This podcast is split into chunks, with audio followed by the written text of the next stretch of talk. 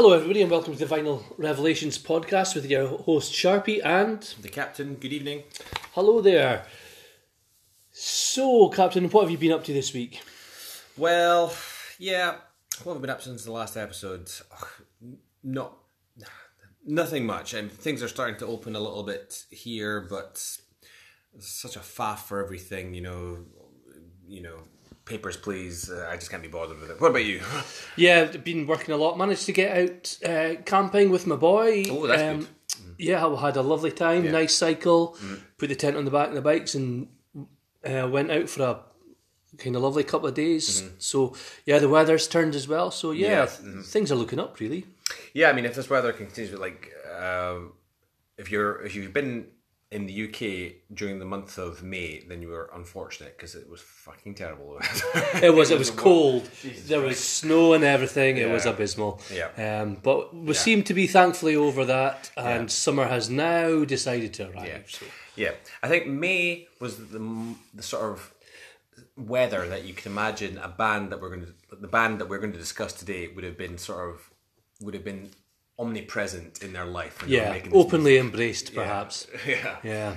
So going along with uh, tonight's discussion, um, what are we drinking tonight? Well, we've got a bit of both. We've got a bit from last week, which was the Lost Archer cider. Did you like that, Sharpie? Loved that. Yeah, very I, I could drink yeah. that. Very, you know. very nice. Yeah, yeah. I'm gonna make that a uh, regular feature. a little bit different as well here. Yeah, so a nice light um, kind of golden ale, bitter and twisted from the Harviestoun Brewery. Uh, what do you make yeah. of that? Harviestoun Brewery. Yeah, I, I've heard of this one. They do a lot of uh, yeah. Is that is that Dunbar? Am I am I in the wrong place there? I can't remember. Yeah, I've, I've had a few of these beers. They, they're on draft in some bars. Yeah, it's quite nice. I quite like that one actually. Um, Yeah. Obviously, last week I was saying um, I, I'm not too fond on the like the over fussy beers. This is Yeah. this is nice. Yeah, Yeah, so it's almost almost lagery, almost lagery. Yeah, but with yeah. just a bit more bite to it. Yeah, yeah. Mm. That's the thing. Like with some of the ales, I find that they've got like a kind of a nippy sort of taste occasionally. Yeah. You know, um, but this is this is definitely like Try to be too clever with yeah. their flavors. No, I like that. Yeah, that's fine. Yeah. Yeah, So yeah. So we're got a few drinks. Um, let's talk about a song or an album that's been suggested to us. Yeah, so thanks very much for dropping in your suggestions to us, um, all things considered, and we will absolutely look at everything that you, you suggest to us. This one um, was suggested to us uh, by a guy who likes his music quite political. Um, he doesn't really mind, I don't think, so like Lady Gaga. uh, yeah, steps. Um, I don't think he really minds what particular genre the music is, but I think the music has to say something. it has to have a point to it. Um, So lyrics are very important. so I think lyrics are very important, um, which makes this album quite quite interesting. So this week we're going to look at um, Discharge's debut album, uh, "Hear Nothing, Say Nothing, Say Nothing," um, from 1982 Yeah. um, and it comes from like, the second wave of, of, of punk um, and is probably the first of the real hardcore type punk albums. Yeah. Um, now, what did you think of this?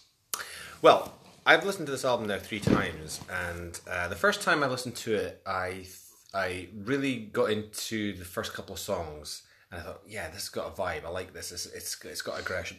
It's got aggression. It's got a kind of cool, cool sound, uh, and then it just. Uh, it's sort of like every song sort of sounded a little bit the same. That they had the same sort of beat and the same sort of guitar sound and the same sort of like um, let's say like vocal delivery. But then I listened to it again and I thought, yeah, there's there's something there's something here. I quite I, I quite like it. I can't quite put my finger on it. And the third time I listened to it, I thought, yeah, actually, this is this is pretty cool. I don't know why it's cool. Uh, Yeah. It's not something I would probably have listened to because I think for most people listening to this podcast, the only time they've heard Discharge is from the Metallica cover, uh, Free The Speech Garage- for the yeah, Dog from Garage. Garage Incorporated, yeah. That's and you know, by that's like the last track on this album, or the second last track, Mm-hmm. and the Metallica version is complete. Well, it's very different uh, uh, to this. Um, so I kind of listened to this album a little bit superficially, um, but having sat with you before the show, looked at the lyrics, it's put it in a completely different frame of reference uh, to me. Um, and the person who suggested it is clearly uh, like right on the spot when it comes to like um, efficient uh, delivery of powerful messages. I mean, it, it, it's there's not a lot of lyrics. Like some of these yeah. songs have four lines of lyrics Yep. Chanted out. yeah. and chanted out. Yeah. But what they say in so few mm. words and so few lines is often confrontational Yeah. and straight to the point. So we've we've covered some bands who have maybe political themes or political mm. messages, but leave the direct the direct message maybe a bit more ambiguous. Yeah, they leave it. Uh, I yeah, I see what you're saying. They kind of leave. They, they throw a bunch of ideas and concepts at you, and they kind of leave it for you to interpret it. This is a bit more direct. This is this is yeah. sometimes very direct, like Yeah. kicking you between the eyes. Yeah, direct. or, or between the legs. Let's. I think. I think it's important because maybe you know people um, our age discharge. Like this album came out. What do you say? Ninety eight two. 1980. Um, I mean, they've been around the whole time, but um, this is probably an album that, unless unless you were into punk, is probably a little bit before our time. So let's let's paint a picture for anybody who's sort of younger than us. Wh- wh- what is this band? Where did they come from? Why might they sound like this? What was what was the kind of context? So they come from Stoke-on-Trent in England. Um, they are from the second wave of punk in the late 80s. Uh, sorry, the, the early 80s. Um, they had a few lineup changes building up to this and kind of developed their sound to become more angular, certainly heavier than uh, what was going around just around at the time. So it was quite an organic um, process developing the band in, into, into how it created this this very very particular sound. Um, I think just to inter- interject there, so Stoke-on-Trent um, at that time in the, in the early eighties, Stoke-on-Trent was famous for potteries um, and uh, sort of clay works, and in the early eighties, I suppose if you were using American terminology, this would be like a Rust Belt city.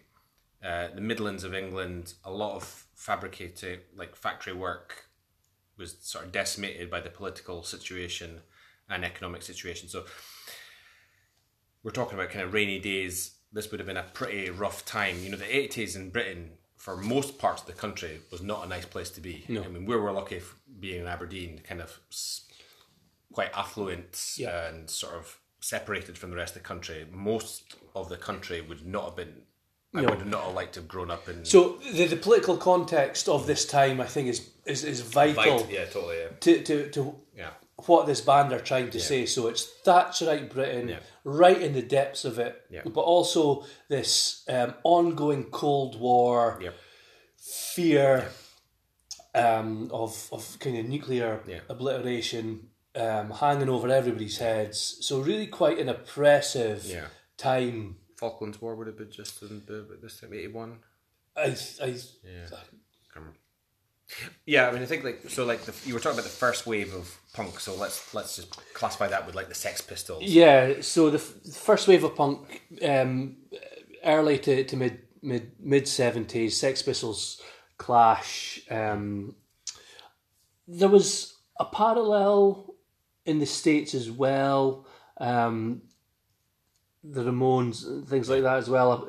Um, Iggy and the Stooges, that that kind of And thing. that's that's still to me at least. It's got like it's kind of got its tone sort of rock and roll. Yeah. just a bit. You know, everything's sort of dialed up instead Yeah. of like a leather jacket and sort of slicked hair. It's like the what do you call it, the Mohican. The Mo- and, yeah. you know the you know, dyed hair, Doc and Martens piercings, and all that sort of stuff. And like at the time, the sort of social thing was, you know, in the this country there was problems, but they were going to get superseded by even greater problems in the eighties. You know. Absolutely. And then, kind of in the late 70s, as these social issues um, progress, but also the musical dynamic um, kind of progressed as well. So you had um, overblown, inflated um, music from um, Pink Floyd, yes. Pink Floyd and Yes, and all these guys. And I think, yeah, and I think you know there was a continuing theme of people being a bit fed up with this, Yeah. and that continued into the Yes. into the late seventies, Yeah. um, to the point where you got the second wave of, of punk Yeah. um, developing, which was to my ear a lot harder than the f- the first wave. Oh, Jesus, night Um, day. It's night and day. So you had bands in the UK like Minor Threat, GBH, Crass, and then of course Discharge as well. But then you also in the states had um, bands like uh, I think the Germs and Black Flag. Mm-hmm, yeah. um, Damaged came out about the same time as well.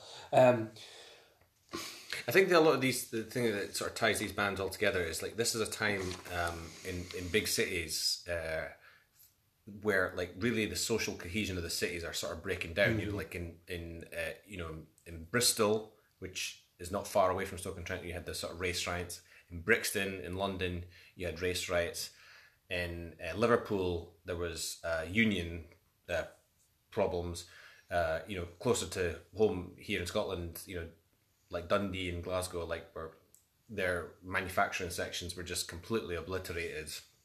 Mass unemployment, you know, real people had little hope. And if you were in a kind of, well, what would you call a comprehensive school in America? I don't know what you call that. uh, state a state school, just like yeah. yeah. an inner city school. You know, y- you know your your hopes were not were not good. You wouldn't have had much money. In fact, you know, us coming from Aberdeen, it was like oil money from Aberdeen that Mm. was basically paying everybody's, uh, you know, um, benefits. You know, that's what the, the Yeah. government basically did. Um, and yeah, so you wouldn't have had money to spend time in a fancy studio like Pink Floyd. No, you just had a guitar, an amp, and and a lot of rage. absolutely pissed off. Yeah, yeah. And you know, we're talking earlier about police. You know, I can imagine that. You know, you know, back in the day when a policeman was walking along the street and saw a punk, they would have, you know, they would have just pulled you across the street and said, "What are you doing? Where you? Where have you been? Have you been? Have you been? Uh, can I smell my cannabis on you?" yeah, yeah. it wouldn't have been a good time to be a young person at all. Yeah, so going to the music of this album. Um, Hard, fast, heavy. yeah, All Music gave it a four out of five. Uh, Punk News gave it a four and a half out of 5 Um, Treblezine named it as one of the top ten punk albums of all time. Yeah. Can you understand why this this album, despite its um, despite this the sound is, is, is regarded or because of the sound is regarded so highly Well, I think now that I've looked at the lyrics, which I neglected to do beforehand, um, I I definitely now see how uh, kind of like vital and, and sort of uh, influential it is in the kind of the metal music that we sort of ended up uh, listening to.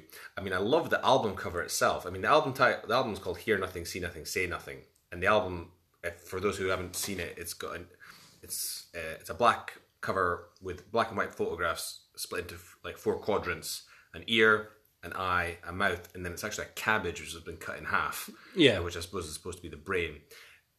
You know, when, when I see that, the first thing I think of is actually like the carni- uh, car- uh, Carcass albums. Where remember, like later in the 80s where it was like dissected bodies and Yeah. shit like that. That's the first thing I kind of think of. It's a very strong image, but where I'm looking at the lyrics to "A Hell on Earth," you know, well, I mean, Sharpie, do you explain explain explain this? it's there's very little lyrics in a lot of these songs. I mean, the songs aren't long, are they? you know, there's there's one. half to three minutes. yeah, there's there's one over three minutes. Um, some of these lyrics are almost like brutalist poetry. Yeah, I think um, I think the thing, the word that I would describe is pointillism. It's kind of like throwing like blobs of paint at the canvas. Uh, you know, each color represents kind of some sort of feeling. You know, like red and black, and Yeah, you know, like you know, die and death and whatever. You know what I mean? I mean, it's very brutal lyrics.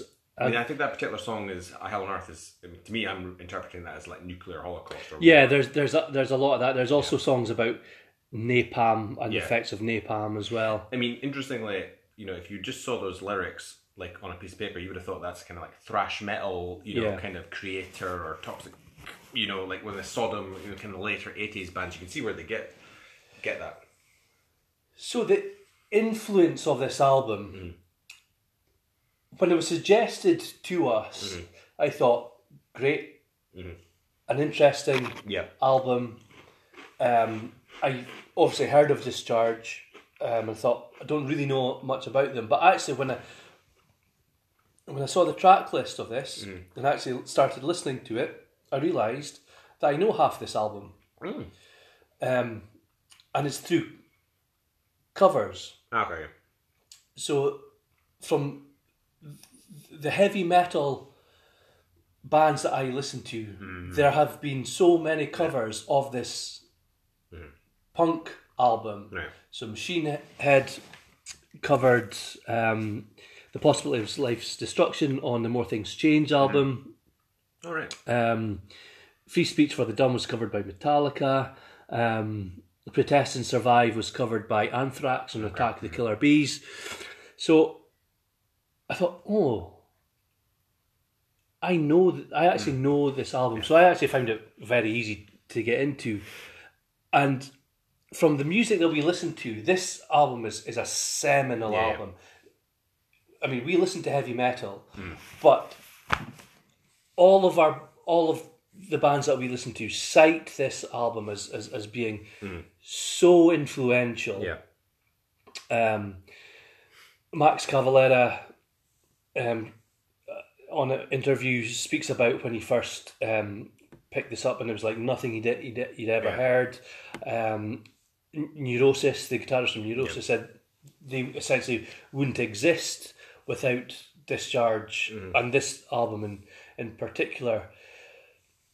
So this punk album is essentially a crossover album. Yeah, and I know that there's a um, historical uh, thing with punk purists who like to completely disassociate themselves with other types of, of music and like it's punk is punk is punk. Yeah. and I don't think that's strictly true because if you listen to Power Trip now, Oh, yeah. you know, massive hardcore Mm-hmm. punk influence and obviously Discharge, you know. yeah, Um, just about everybody I, I listen to, Mm-hmm. you know, Robb Flynn, Machine Head, yeah. um, Entombed, you know, Did you ever get into bands like Converge, kind of later or, or sort of two thousand? Yeah, sort of I've- like I've- hardcore bands. So I mean, this is actually almost like a gateway to that that Alright. hardcore type thing. So,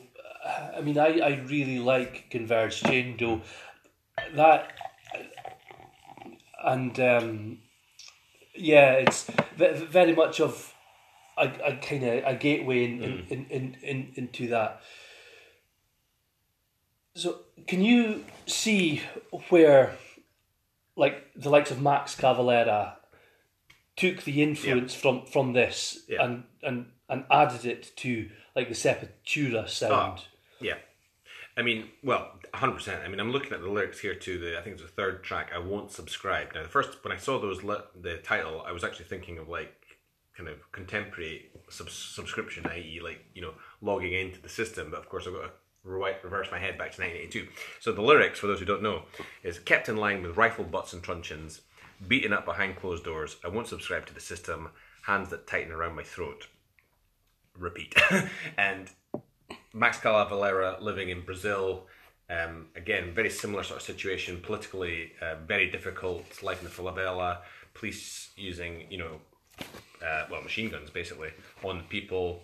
Um, I can hear those lyrics and that vibe in Sepultura, those early albums, 100%. And those lyrics there are so resonant of today as well.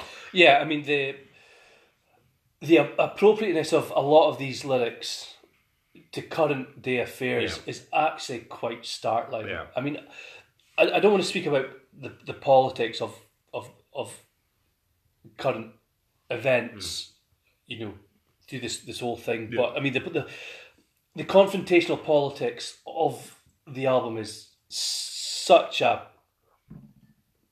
big aspect of it Definitely, yeah. um, that it, it, it can't be denied.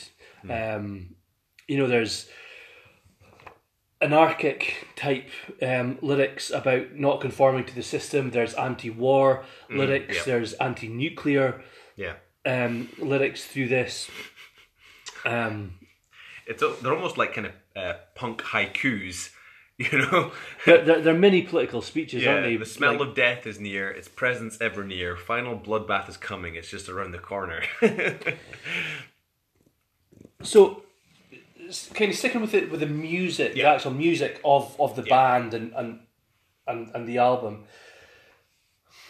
I think they have a heavier guitar sound than a lot of punk bands. Even like Oh, if you Christ, if you listen to you know the Black Flag's Damaged, there's a it's very trebly a lot of it Great, yeah. and yeah. whereas there's a bit of palm muting through this, uh-huh. there's um, a lot of gain Yeah. um, and for a punk album, the solos. Hmm.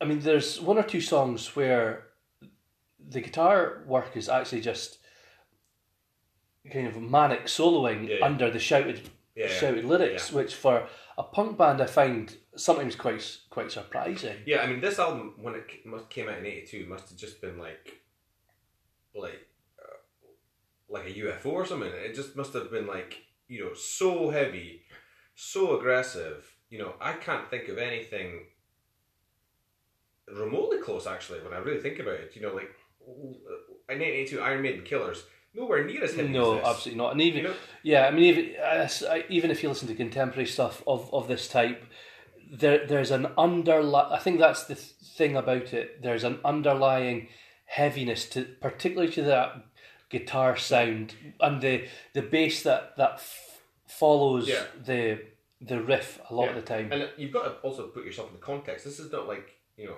like in the eighties. You know, us listening to this, we're kind of desensitized Mm. to it. You know, we've heard heavy music, we've heard eight string guitar, blah blah blah blah. you know, you've heard hardcore and You've heard it yeah. all. You know, this is like.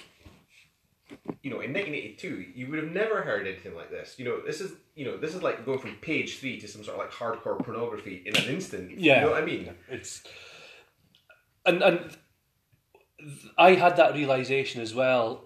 Um, about three quarters of the way of listening to it, kind of for the first time, I thought this was 1982. Yeah, yeah. You know, there's what was what sounded like this at the time, and this is really the Well, I mean, 1982, you would still have been like the tail end of the disco thing. Yeah, yeah. you know what I mean.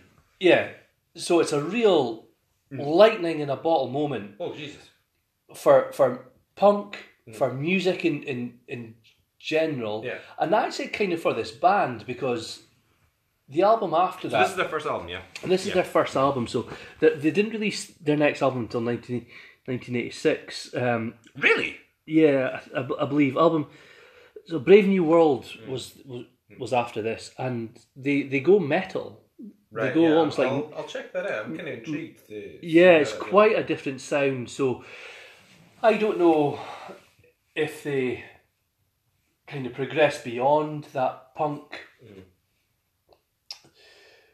kind of ethos and wanted to expand themselves a bit more musically. You know, you know, because they obviously had the Yeah. had the talent there. There was a bit of a lineup change as well. Um, kind of through it as as well. So you know, kind of different dynamic enter, entered the band. So even for this band, this album is a lightning in the bottle moment. You know, and Yeah.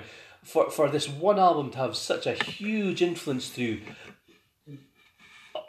a lot of the music that Yeah. that, that we listen Do you, I'm just intrigued. Do you know when the band formed? uh, 1977 1977. All right, so they did form like in the kind of early punk years. Yeah. But they- they obviously just like pushed right through that envelope and yeah, yeah okay, cool. yeah so i mean there's there's that aspect of it so the infamous d beat Yeah, talk to me about that. Yeah. um, so it's a drum pattern um, i mean i'm i'm not a drummer No. um, but essentially this drum pattern Um, it, it created a whole new genre. Um, it's not just the drum beat, but it's Can it's you also. um, explain this drum beat through the medium of like dance or something? Oh no, I, I, No. I'm, I'm clackety clack. yeah, it's it's uh, it when you hear it, you, you kind of Yeah, you, when you hear it, you know it. you know it Yeah. instantly. It's just that that absolute punk sounding drum beat. Yeah. You know, and it- it's actually quite a. It's it's Can I can I just ask? Uh, and maybe you don't know the answer to this. So, um, like the, the only band that I was kind of remotely familiar to, and uh, sort of contemporaneous is Motorhead. Now, obviously the Animal or is it Philthy Animal? filthy animal. Yeah. He had quite a unique sort of like drum beat sort of style. If you think of with it, is that is it anywhere close to that? Yeah, it's that- very close to that. I mean, there was, yeah, talking about like crossover bands. Yeah. Yeah, you know, yeah. there was absolutely Motorhead. So they, you know, they they they they'd lived through the blues explosion. Mm-hmm. That wasn't for them. They wanted to progress things beyond that. They dragged in a bit of, you know, metal, a bit of you know the punk thing that was going on at the at the time, and Yeah. You know Lemmy. often, you know, in a lot of his interviews, often said that he was the only guy with long hair in, in punk gigs, you know, in the early eighties. You know, so he embraced the whole punk thing in a big, big way. So actually, just uh, you know, I always like to talk about the kind of looks of bands and stuff. So, do you know what did Discharge look like? They look like punks. Yeah, Yeah, so- yeah. aye. But were they like, were they like Vivienne Westwood punks, or were they like biker thug punks? Uh, Do you know what I mean by that? yeah, no, like the Oh, yeah, I, I do know what you know about that. So, like, Um, for people who don't know, like Vivienne Westwood was like a kind of London, um, uh, like fashion designer, and she took a lot of the punk thing, and the sort of tartan and the sort of pinks and the garish yellows, sort of melded that in. When I'm talking about like thug punk, it's like skinhead uh, tattoos, more of a metal. so yeah, look. so I think I think we got we will have to be a little careful Yeah. With this because I think it maybe goes back to the the back to the politics a little bit. Yeah. I mean, these are these are very left wing yeah, um, individuals. indivi- politics and expressed through the, Mm. Yeah. through this music. So you know, um, they, I mean, to my mind, they're you know they, they they are punks. They've got leather jackets. Yeah. You know, spiked hair. Spiky hair, right? Okay. You know, um, But definitely, for, like if you if you were to look at the kind of like uh, the sort of tree of of uh, punk looks, this is where it splits like one way to go in this sort of like narcissistic style. yeah, than- definitely, definitely towards that narcissistic Yeah, style. rather you than know, the kind of like avant garde, you know. Because I mean, like I suppose we were talking about disco just briefly as, earlier. You know, the music that was contemporary at the time would have been the sort of synth wave, uh, not synthwave, excuse me, um, like keyboard kind of uh, synthesizer thing. You know, like Depeche Mode or Ultravox or you know, what- you know, you know that kind of thing. You know, Human League or whatever, I suppose. But yeah, we're looking at a picture here. You know, it's a brick courtyard. It's you know, is that a toilet seat in the corner? Yeah, it is a toilet seat. toilet in the corner. You know, they're waiting sort of you know, well, they, they just look like like normal kids. They've got. Is he wearing like a bullet belt there? That's I bet you got that from L- Lemmy. They've got leather jackets, studded, and they've got. I wouldn't say it's particularly spiky hair, just sort of like.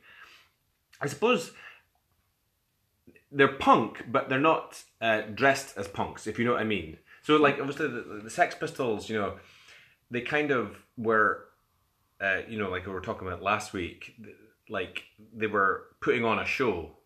You know, these guys look like they're off the street.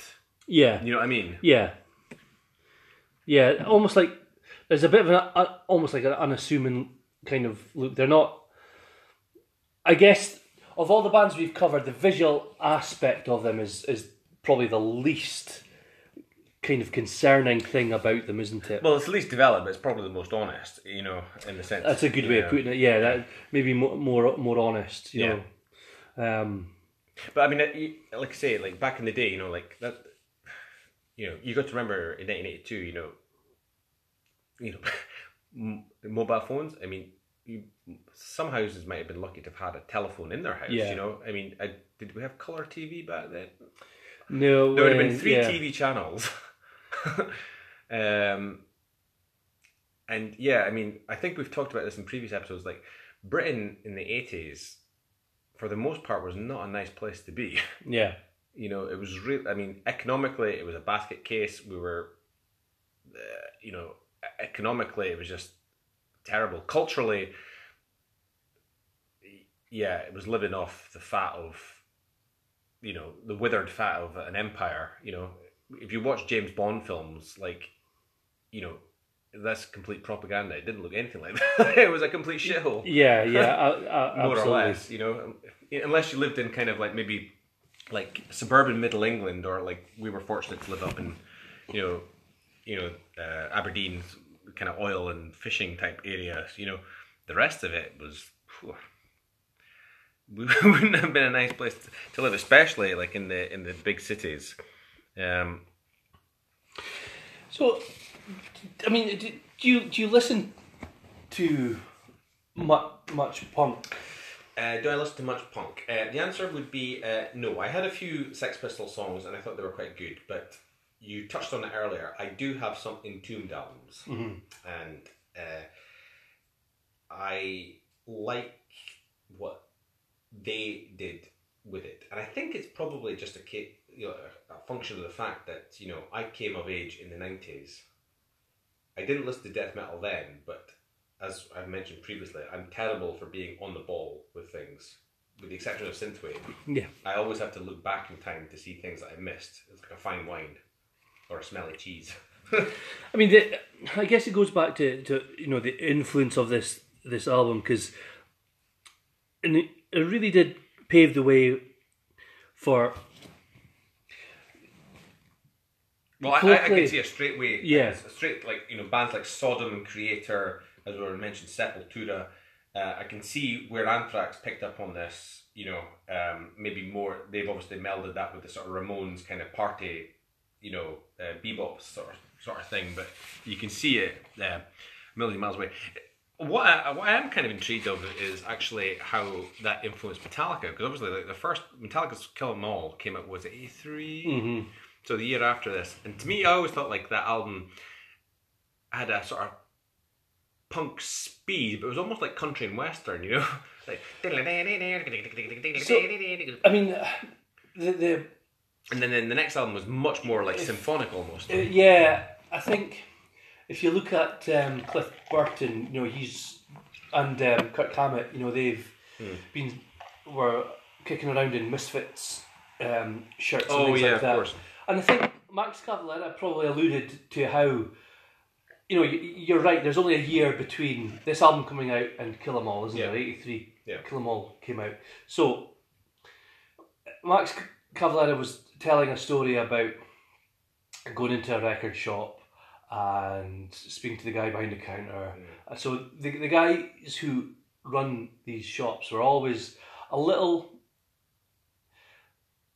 kind of ahead of the curve with Yeah, yeah, yeah. things coming out. Yeah. So they were like plugged into um, tape trading at Yeah, the yeah. time.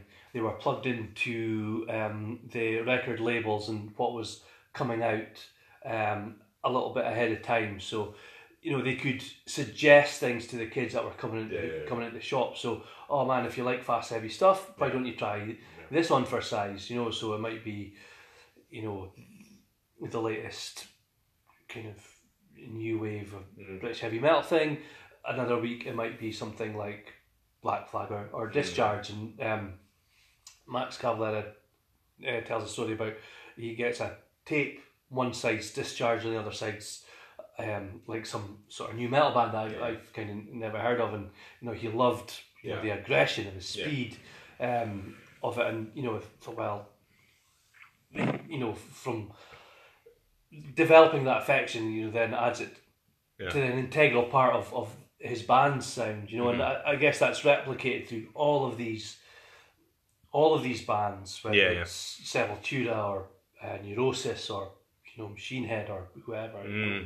Mm. Um, so it's I, I guess a cultural thing of, of that that old school kind of tape kind of trading kind of scene, you know. Yeah, I mean, um, it's funny. Like uh, this evening, um, um, talking about tapes, I've actually brought to Sharpie's house uh, a mini disc player. I was I've been recording uh, stuff on that. Um, yeah, I think tapes back in the day. I mean, you were saying that you had a CD player, but you must have had a, a cassette. Oh, absolutely. Yeah, yeah, absolutely. I mean, I I religiously copied tapes and Yeah, recorded recorded stuff off off the the radio, radio, yeah, and yeah, yeah, Yeah. yeah, absolutely, yeah. Did you give your uh, your uh, the girl you fancied a, a, soundtrack tape? No, all, all all my girlfriends at the time were into the same music that I was. Oh right, okay, cool. there was no tape trading required. okay. Just trading of bodily fluids. no, come on. um, yes.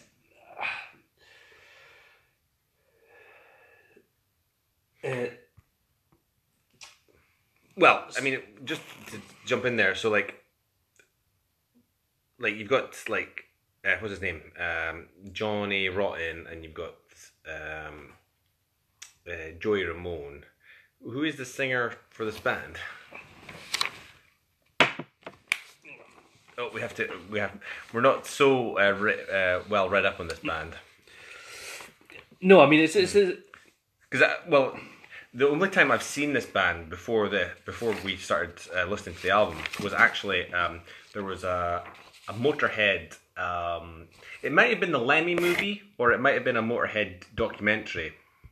But Motorhead were touring the UK in the sort of mid to late two thousands with Discharge, and I kind of found it like a curious sort of mix because obviously to me, Motorhead were like a heavy metal band, and then you saw Discharge, and they kind of looked um, slightly comical. Um, but an interesting. Uh, we were talking last week briefly about um, what's his name, uh, Billy Idol.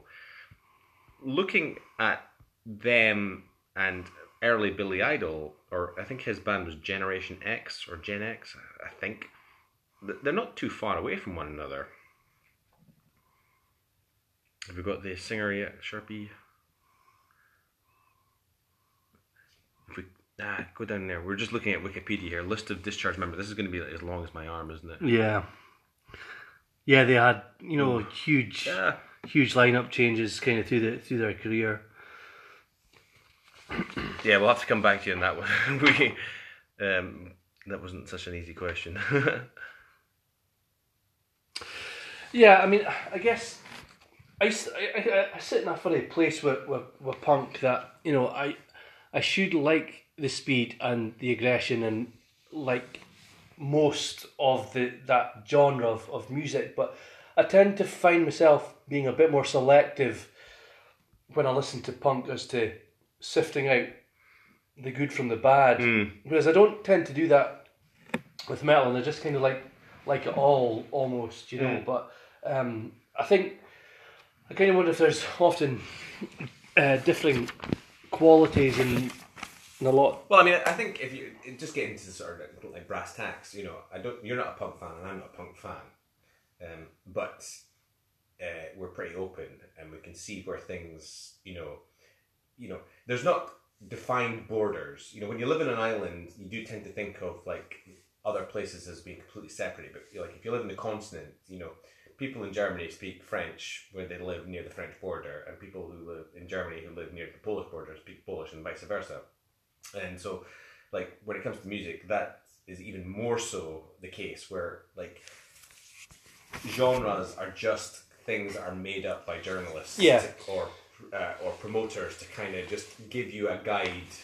You know, what is this thing you're listening to? Oh, it's something called punk.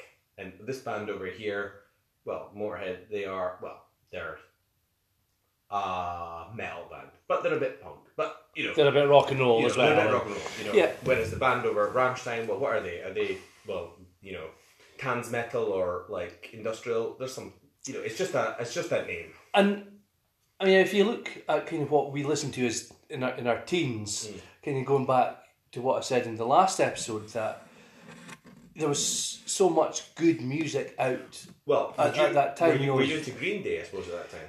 Uh, yeah, I was, Mm. and you know, I think Green Day have kind of fallen off a cliff a wee bit, but yeah, absolutely. So there was, you know, there was um, Blink One Eight Two. Blink when it. Well, they were a bit later, but Yeah, there was yeah. um, the Offspring. skater, skater punk. Yeah, there was the whole skater punk thing. There was the Offspring, um, and there was Green Day and, and, and bands like that. But you know, it was just a whole melting pot of Mm. of, of bands and genres that we kind of didn't Yeah. care what what they were. Are you you know? aware of the the Toten Hosen? They're a sort of German punk band. Vaguely Yeah. aware of them. The, just the um, the look is very similar to Discharge. Uh, Yeah. The sound is not, but uh, yeah, um, yeah, yeah. Green Day. They, they like um, I, I what was the famous album that was come out like in the mid nineties? Dookie. Yeah, that's it. Yeah, yeah, yeah, yeah. Quite different. Do you have the time to listen to me? I mean, there's a huge. I think the difference between that and, and what this album is that there's a That's night and day. it's, it's night and day. There's a um, pop sensibility to like the vocal hooks in this, where there's there's no essence of any of that. I don't think there's any eyeliner in Discharge members. No, no. Um, I mean, this is raw, confrontational, um, deliberately provoking, in your face. I suppose for me, and maybe yourself as well, the closest thing that I know to Discharge before actually listening to them would have probably been Henry Rollins. And even then, I know more about Henry Rollins rather than his actual music. yeah. You know, uh, I- I think that's a the- character. I wonder if that's the case for a lot of people, and then you know they stick on Black Flag and think, "Oh," I mean, because he's a very articulate Oh, jeez, yeah, yeah, very good. guy, Yeah. you know.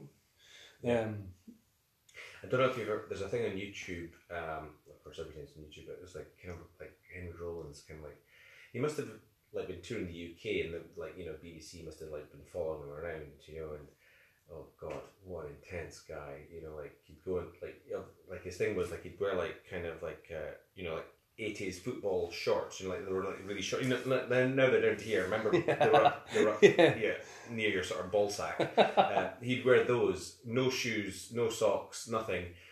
Blast out on the stage, and then he'd sort of, after like the show, he just wanted to like kind of like decompress, yeah, you know. But of course, when when do all the people come in like knocking on the door, you know, and you get some people that sort of open the doors, and say, hi, I was a great show, and he just like.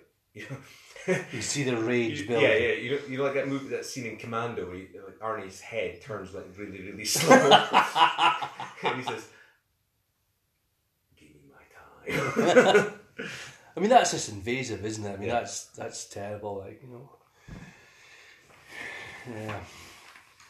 Yeah, deep guy, but um, yeah, I don't know too much about the, the, the music, but yeah, if you check that uh, documentary out, I think it would be. I mean, kind of going back to, you know, the, you know, the kind of, the, how articulate Henry Rollins is. I mean, there's, there's an intelligence behind this this album. Yeah, yeah, yeah. Um, you know, to say so much with so little lyrics. Um, I just, I mean, some of the lyrics I, I think are actually genius level. You know, almost do, a do you have a favorite song from the album? I uh, or a favorite set of lyrics? yeah, I I really like um, the possibility of life's destruction. Um, can you hear the sound of an enormous door slamming in the de- depths of hell? The possibility of life's destruction. I think that's just it creates such a vivid Yeah, yeah, yeah. mental image, and that's as I said. You know, two choruses. Do you know what? Job actually, done. It kind of like um, the lyrics, and when you read those lyrics out there, it kind of reminds me of like viral advertising.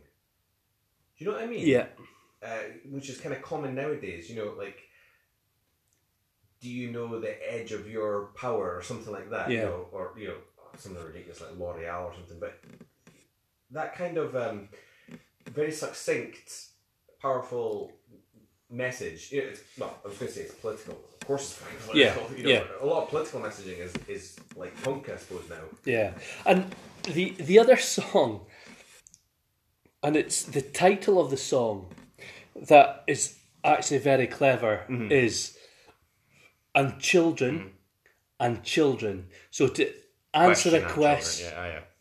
answer a question with the same Mm-hmm. words. So it's saying, so are children involved Yeah. with this as well? Oh right, yeah, yeah. Yes, they are. No, no one escapes No one this. esca- yeah, no one's spared, yeah. and that no one's spared. Yeah. And I mean that's bleak, Yeah, yeah. and it's um, nihilistic. Oh, yeah. But um, and I mean the, the lyrics to the song, in agony they cry and scream, and children and children, children, yeah. you know, and I mean that's that's massively powerful. You know, massively There- powerful. There's a, there's a few um, like the early um, there's a couple of like like you know sort of John Hurt type movies from the early eighties. I mean, I suppose the like 1984 one, like that kind of um, what's the word I'm looking for? Institutional type situations. You know, like harsh. You know, like in an asylum type like language. You know, like as you can see, and children. Yeah, are you know, are we going to slaughter the children and the children? yeah, you know, you, you, you know what? If you if you kind of know Britain and the architecture of that time, that sort of the vet like decayed Victoriana, you would have you, you can sort of hear hear like you know matrons without kind of warmth. You know, you know what I mean. yeah, yeah, yeah. Have you ever seen the movie um, Elephant Man? Oh yeah, You know the way that they sort of like the people who take advantage of Joseph Merrick or John Merrick, Yeah. his name is, you know the way that they sort of speak, you know, just a kind of an object, you know, a thing, not And- human. patronising and Yeah, yeah, yeah, yeah. I, I can understand that parallel. Yeah, you know, uh, no no warmth or kind of kindness. Yeah. just you know, Just Uh, uh, brutal. yeah, and street sort of street urchins just being treated like I mean, yeah, I mean, you just have to go to the song "Hear Nothing, Say Nothing, Say Nothing," you know, for that. Lied to, threatened to, cheated and deceived. Hear nothing, see nothing, say nothing. I, I mean, it's it's just that, isn't it? I mean, it's it sums that up pretty perfectly. I mean, the more I listen to this album, the the more I s- see and hear the genius behind it. yeah. Um, I just I I actually think this might be one of the most important albums of hmm. all time Yeah. for its political statements, for its for the way it sounds, hmm.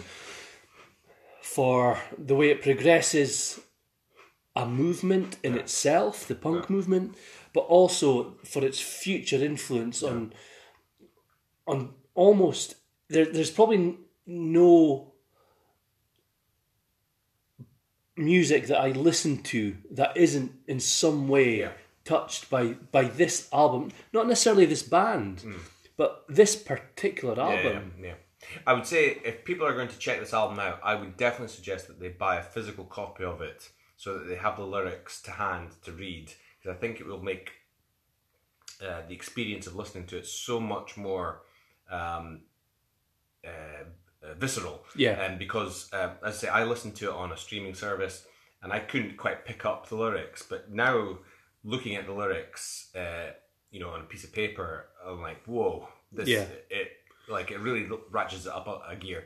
And I can just imagine like kids, you know, in shitty Britain in '82, you know, in their room, you know, with the you know their sort of tweed jumpers, you know, and you know, uh, like listening to that on the stereo, reading the lyrics, and just you know, minds you know completely blown. You know, this is my reality, and you know, everybody else is telling me that this is not my reality. Yeah. But somebody finally somebody is saying this. You know. Yeah, absolutely, absolutely.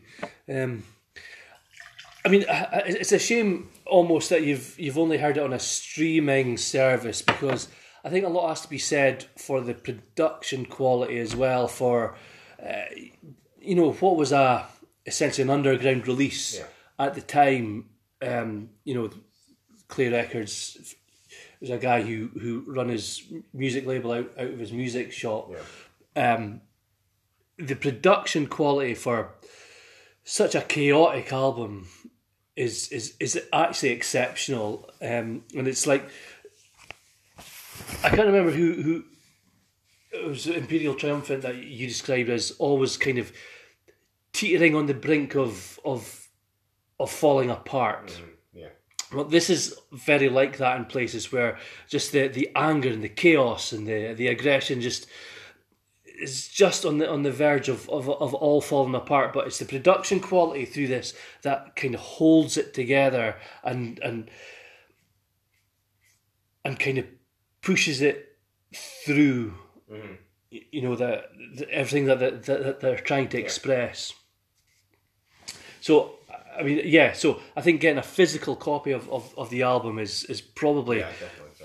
Yeah. the, you know the the way the way to to listen to it. I mean, I had to go to Discogs to get a copy. I know there's a reissue of it, but um, I, I think I mean I- sometimes with reissues they add um, additional songs, remixes, and things like that. But you know, with certain albums, you you like just to get the de- the definitive statement. Yeah. And this is one of those albums Yeah. where you just want to hear what did people hear in this in 1982? Yeah. You know, and Yeah. these these, these 15 songs or None whatever. of the you know. fluff. Just give me- None of the none of the fluff. Just just give it to me straight. You know, and um, so yeah, quite quite a quite a powerful album. This I, I think. I think so. Yeah, I- um, I would say uh, even if you're not a punk fan, I can't say that I am. I think it's definitely well worth a listen.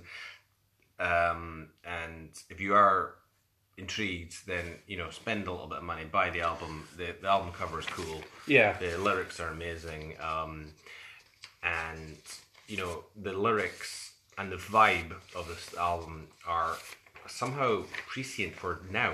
Yeah, I really. mean that, that absolutely, and I think when an album becomes like almost seminal, I mean, although this is possibly some people would class it like an underground uh, record, that when an album becomes seminal, it it, it, it doesn't age. Yeah. And Scott Ian of Anthrax is, and he's right by saying this. Like you put this on now, it sounds as vital now as it did. Yeah. You know when you he first heard it in 1982. It, it hasn't aged. Mm. No, no. I don't think this album's aged in any way.